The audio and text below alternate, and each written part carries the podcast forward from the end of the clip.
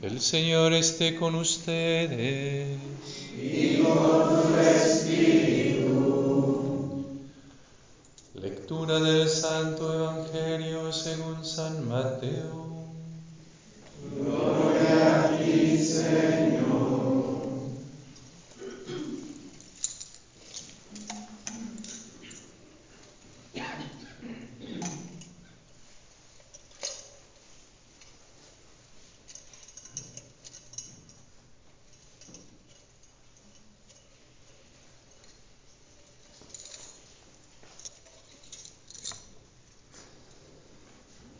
En aquel tiempo Jesús dijo a sus discípulos, ustedes son la sal de la tierra. Si la sal se vuelve insípida, ¿con qué se le devolverá el sabor? Ya no sirve para nada, se tira en la calle para que la pise la gente. Ustedes son la luz del mundo. No se puede ocultar una ciudad construida en lo alto de un monte. Y cuando se enciende una vela no se esconde debajo de una olla, sino que se pone sobre un candelero para que alumbre a todos los de la casa. Que de igual manera brille la luz de ustedes ante los hombres, para que viendo las buenas obras que ustedes hacen, den gloria a su Padre que está en los cielos. Palabra del Señor.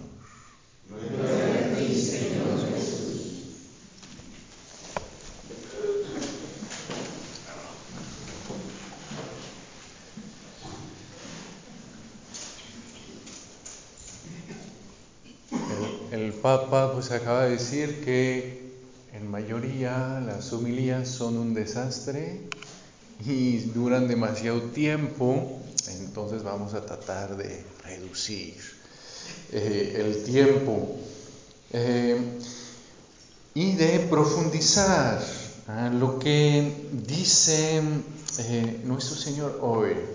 ¿Ven? Cuando el Señor nos dice que de igual manera brille la luz de ustedes ante los hombres, para que viendo las buenas obras que ustedes hacen, Den gloria a su Padre que está en los cielos. Eso es el Evangelio de San Mateo. ¿Eso no les recuerda otro pasaje del Evangelio de San Mateo? ¿Ven? Cuando el Señor dice, para que viendo las buenas obras de ustedes den gloria a su Padre que está en los cielos. Un poquito antes. Ahí estamos en el capítulo 5. Pues más bien va un poquitito después, en el capítulo 6. ¿Sí? ¿Nadie, nadie se acuerda? Decir, el Señor va a decir, esa lectura que siempre leímos para el, el miércoles de cenizas. ¿ah? Lo que ustedes hacen para hacerse justos. No lo hagan de delante de los hombres para que los vean, si no, no habrá recompensa para ustedes con su Padre que está en los cielos. ¿Ah? Y se acuerdan es cuando el Señor va a decir, cuando das limosna, que tu mano izquierda no sepa lo que da la derecha, que cuando oras, ores, pues vete a tu cama, que nadie te vea, a tu recámara, perdón. Fue un lapso. A tu recámara, que nadie te vea. Y cuando eh, oras, das limona y ayunas, pues igual, que nadie se dé cuenta. Entonces, ¿ven? ¿Qué? ¿Qué pasa? Es que San Mateo es como los alumnos, ¿no? Que escriben, escriben y, se olvidan de que escribieron una cosa y escriben después lo contrario algunas líneas después. O es que Jesús es bipolar, un día dice que sí, otro día que no, y entonces tiene que ir a ver un psicólogo. ¿O cómo? ¿Sí? Tenemos que brillar, pero entonces ya no hay recompensa para nosotros en el cielo. ¿O, o, o qué va a hacer eso? ¿Sí? Y ahí es ven donde Pues ya se acabó, entonces les dejo con la pregunta. Para que vean que soy bueno, a pesar de todo, eh, vamos a tratar de, de encontrar, ven, algunas cosas que nos ayuden a saber qué quiere decir eso, que tenemos que ser luz, luz del mundo. ¿ah? Y lo primero que vamos a ver es lo que nos dice San Juan, ¿no? En el capítulo 8, cuando Jesús acaba de salvar a la mujer adúltera ¿ah? de los fariseos que la quieren apedrear, es cuando el Señor va a decir, yo soy la luz del mundo. Yo soy la luz del mundo. Y va a ser muy bello porque, ¿qué nos muestra? Nos muestra que la luz del mundo es es Él y es una luz de misericordia. Es una luz que no viene ah, como la luz del demonio. Ah, el demonio de vez en cuando pone luz, pero pone una luz que resalta pues todas nuestras fallas, para que se vea lo feo ah, que somos. ¿Ven? De vez en cuando pasa, uno prende la luz y es pura luz blanca y se ven todos los defectos de, una, de un salón, ¿no? Así es la luz del demonio, ¿no? Mientras que justamente el Señor nos recuerda, Él es esa luz del mundo que salva a la mujer adúltera, que viene, sí, a iluminar nuestras tinieblas, pero para transformarles en luz, para sanarles, para poder ver dónde eh, está el problema y poder justamente ahí eh, entrar y sanar. ¿Ah? Lo que va a decir eh, San Pablo a los Efesios, todo lo que viene eh, a la luz se hace luz. Y entonces por eso cuando expongo mis, mis sombras a la luz de Jesús, pues el Señor las transforma, el Señor las, las viene a salvar, las viene a, a transformar. ¿Por qué? Porque Él viene justamente, no, no es que me va a transformar porque de repente me voy a voy a ser muy bueno. ¿ven? No soy luz porque de repente se me van todos mis defectos. ¿sí? O porque de repente todos los vicios que tenía pues los dejé y ya, ya soy un superhombre. No.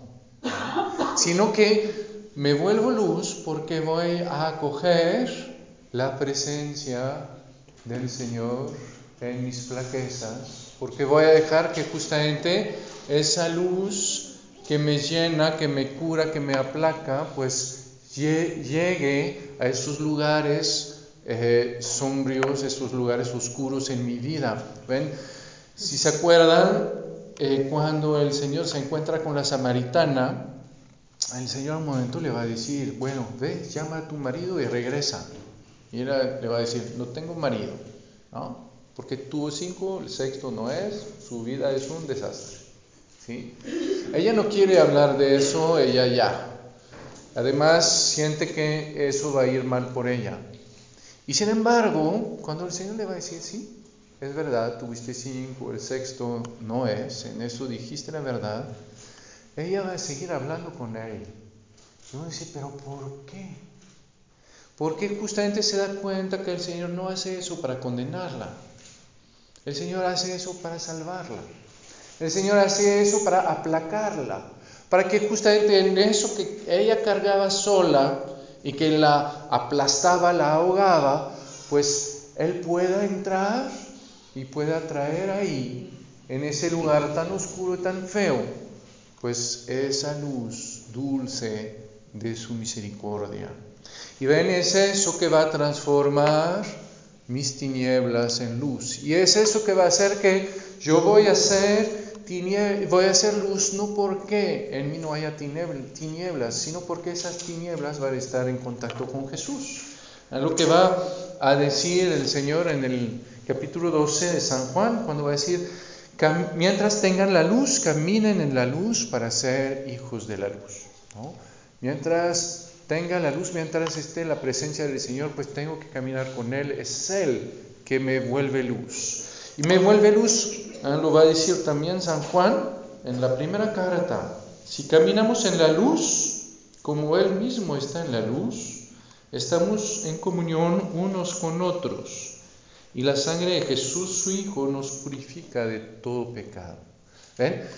Lo que me dice San Juan es que yo camino en la luz y sin embargo todavía tengo pecados. ¿Sí? Ya que justamente cuando camino en la luz es cuando la sangre de Jesús me purifica de mis pecados. Quiere decir que caminar en la luz no es no tener pecados. ¿sí? Caminar en la luz es más bien tenerlos, pero exponerlos, abrirlos a la presencia, a la luz de Jesús.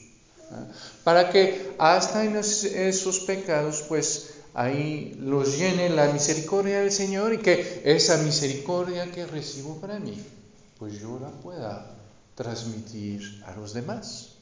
Y ven, así entiendo que ser luz del mundo no es ser perfecto, sino es acoger la misericordia del Señor para poder transmitirla a los demás. Y por eso entiendo, como dice San Juan, que si camino en la luz, pues entonces estoy en comunión con los demás, porque esa luz es una luz de misericordia, es una luz que me permite acoger eh, a los demás. Entonces, ya me tengo que parar. Eh, pero ven, quizás como, como pequeña tarea ah, para esa semana, pues podríamos hacer esto, ver cómo recibo la luz de Jesús en mis fallas, en mis sombras, puede ser por la, la confesión, Puede ser platicando con el Señor en, en, la, en, la, oración y escuchando como Él me ama. Puede ser recibiendo ese amor de parte y esa misericordia de parte de alguien en mi familia o de alguien que me ama. Es el primero, pues recibir esa luz. Y segundo, pues transmitirla. ¿no? Buscar en esta semana, pues alguien a quien yo pueda eh, dar eso que el Señor me dio. Y entonces ven, ahí se resuelve la paradoja que teníamos al principio. ¿Tengo que mostrar o no tengo que mostrar? ¿Sí? Eso no es la pregunta. La pregunta es que tengo que ser. ¿Sí? No tengo que hacer cosas para que los demás vean o no tengo que esconderlas para que no vean sino que tengo que acoger al Señor y que transparente en mí. Y que las cosas que yo haga no las hago para los demás, para que vean, sino las hago para Él y para mí, para que entre más profundo en mi corazón y que entonces es ese amor que me tiene lo pueda vivir con mayor profundidad.